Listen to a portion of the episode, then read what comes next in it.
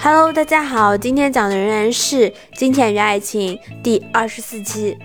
Now Inspector Welch began again. Peter Hobbs is very angry young man. Mr.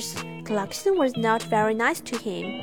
He got the sleeping tablets from the shop, but did he put the tablets in the hot milk? I think not. Tom Briggs wanted half the garden for his farm. He was in the kitchen that night. Did he put sleeping tablets in the hot milk? I think not. Suddenly it began to rain. For a minute, everyone watched it through the window. Jackie took a cigarette from her bag and began to smoke. But someone wanted Peter Hobbs to come into the kitchen that night. She wanted everyone to see him and listen to him.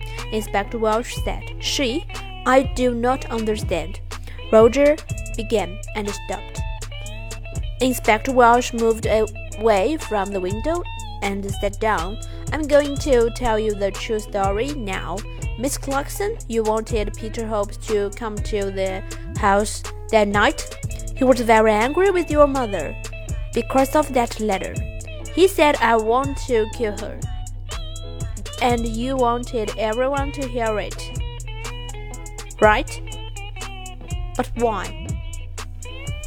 好了，今天内容就到这里结束了，我们下期再见。Thank you for listening. Bye bye.